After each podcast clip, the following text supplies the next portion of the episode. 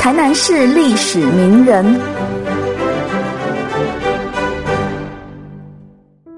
各位听众朋友，大家好，我是杨忠平。今天为大家介绍的人物是甘维林。甘维林是出生于西元一八四一年，然后于一九二一年去世，享年八十岁。今年二零二一年也刚好是纪念他逝世一百周年。甘维林是出生于英国苏格兰的格拉斯哥，后来念了格拉斯哥大学，并且对神学感到兴趣。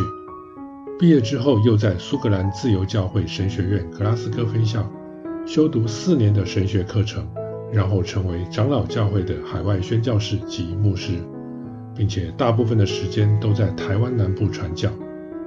一八九一年，他在台南创立全台第一所盲人学校，所以他又被称为台湾盲人教育的开创者。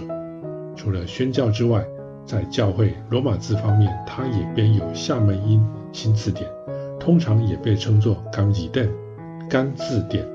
他在台湾的时间是从1871年到1917年，总共有46年，直到他76岁的时候才返回英国，所以他的人生有超过一半的时间都贡献给了台湾。甘维林在来台湾之前，先从杜加德那里学习台湾的语言，而杜加德牧师也是从格拉斯哥大学毕业的，他在闽南地区宣教了二十多年。在一八七三年时，在厦门完成了《夏英大词典》。此外，杜加德牧师也影响了马雅各医师及巴克里牧师，来到台湾从事宣教的工作。甘维林在台湾的期间，曾经共事过的有德马泰医师，他们一起都是住在府城，一位负责医疗，一位是宣教。而同时期，李修牧师则是在打狗的宣教区。主要是涵盖了高雄、屏东一带，但是马雅各医师是在甘维林来到台湾之前几个月就已经离开了，所以就没有碰上。甘维林牧师也曾经到淡水拜访过马街，并且和他一起巡视了中部的教会。甘维林牧师宣教的足迹几乎走遍了台湾西部由北到南所有市镇。其中到北部的行程可算是一趟由海路跟陆路组成的环岛旅行。本来这次旅行的计划是因为到普里社做完春季探访后，希望之后可以延伸到北部去拜访加拿大长老教会的马街牧师。但是当他得知安平有一艘帆船要开往淡水时，就马上准备了行李上船出发了。由于每年这个时候船只无法利用季风北上。所以船长决定绕道南甲，就是鹅銮鼻，从福尔摩沙的东边北上。而这趟七天的行程风雨交加，帆船的主帆也被撕破，似乎船只要被大海所吞没。所以他的仆人跟汉人船道周布侠都晕船得非常厉害。在接近红头雨时，也就是蓝雨，看到岛上有茅屋。还有一排排的独木舟在沙滩上航行中，也经过了火烧岛，就是绿岛。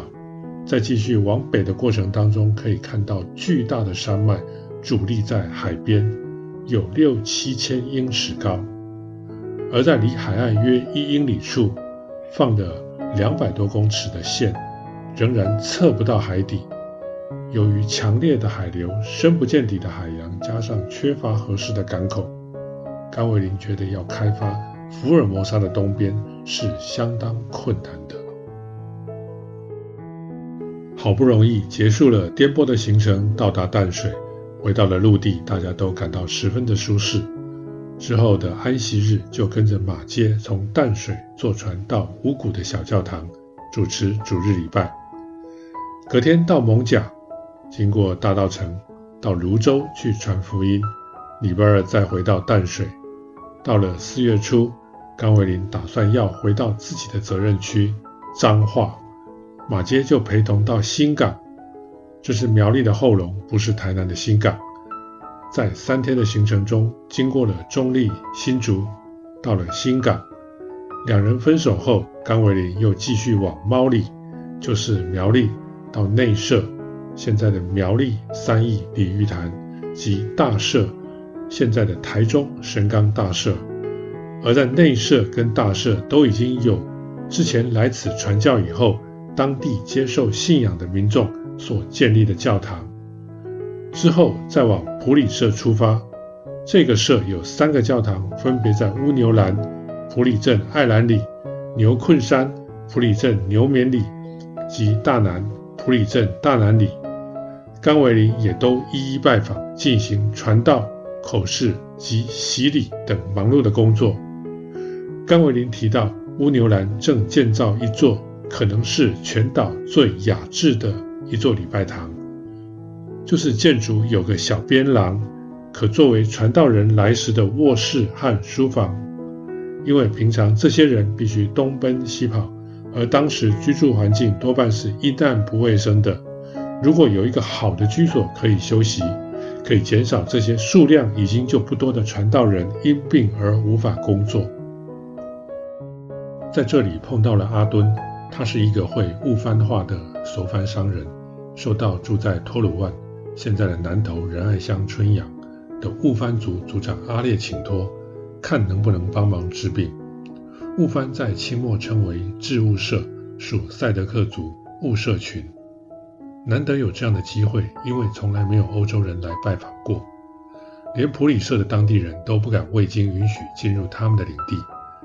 甘维林描述了雾番人的装扮，他们的肤色比普里社的人来得深，不留胡子，发型只是把头发随便往后梳，在接近头的地方绑成一个发髻，或者是松散地垂在后面，脸上刺青呈短条纹水平分布。从额头中间到下巴都有，也都有穿耳洞，而且把耳洞撑大，中间可以穿过半寸的芦苇当做装饰。有的项链是用人的牙齿串成。衣着穿的很少，身体大部分是露出来的。使用绑上矛头的竹竿及收在木鞘里的长形弯刀作为武器。汉人有时也会以火枪交换兽皮、鹿角等。甘维林发现阿列族长患的是热病，就给他吃奎宁及里比各抽取物调制的牛肉茶。但是甘维林都要自己先尝一口，阿列才敢安心服用。第二天早上，族长及其他人的热病都退了，所以他们对甘维林一行人都十分友善。甘维林在村内四处探访时，最让他惊讶的是，在族长的房子上挂着一堆人类的头骨，几乎都是劈开的，有些还很新，看起来极为恐怖。其他房子也大都是这样的景象，算一算，每一间都有二三十个。在这里，想要把基督教的教义传给这些人，似乎成效有限，因为他的翻译阿敦更沉迷于得到族长的重赏后，可以吸食到更多的鸦片。所以翻译的时候也有气无力的，甚至连甘维林拿出书写工具要做笔记，也令悟番们觉得困惑及害怕。结束了这趟难得的拜访后，又回到普里社。甘维林在继续回程的路上，打算去拜访水番及他们的湖。水帆是住在现在日月潭的少族。所以他们翻过南方的山脉后，在晚上就到达了水帆的居住地，也见到了台湾岛上唯一的大湖。冈维林是第一位造访这个湖的欧洲人，为了纪念荷兰传教的先驱甘志士，就将它称为甘志士湖。水帆是以挖空的树干做成独木舟，以叶状的船桨来推动，而在湖上捕鱼。冈维林在这里和他们相处了一个礼拜。每个晚上都在巨大的萤火前，透过几个懂得福老话的族人充当翻译，为他们讲述圣经的故事。之后，甘维林想要拜访住在附近甘达万的原住民部落，但是他的向导却搞错方向，所以最终就没有到达。最后一段回家的行程，造访了白水溪及番子田的驻点后，于五月十七日抵达台湾府。这趟三个月的水路加陆路的环岛旅程，让我们也一起经历了在十九世纪末从淡水到台南的陆路交通上所遇到的生活在福尔摩沙的各个不同族群。这些经历都记载在甘维林所写的《素描福尔摩沙：甘维林台湾笔记》这本书当中。有兴趣的朋友可以找来看看。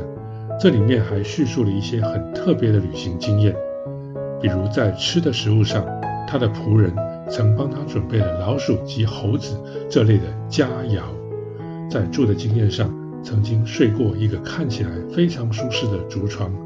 没想到里面却还有无数的虫子要和他一起同眠。在行的过程也发生了，在渡河的时候水流湍急，把行李都冲走了，里面还包含了他辛苦搜集的标本。也有一趟旅行，带着美国的博物学家史蒂瑞同行，路上碰到原住民们尾随而不知道他们的目的，在中途休息途中，史蒂瑞就拿出他的枪。精准地射击了他摆置的树叶标靶，而之后这些跟踪的原住民就一个一个地逐渐在路程中消失了。这些惊险而我们看来很特别的经验，就让甘维林的台湾笔记来告诉你们。感谢大家的聆听，希望下次还有机会再来跟大家讲故事。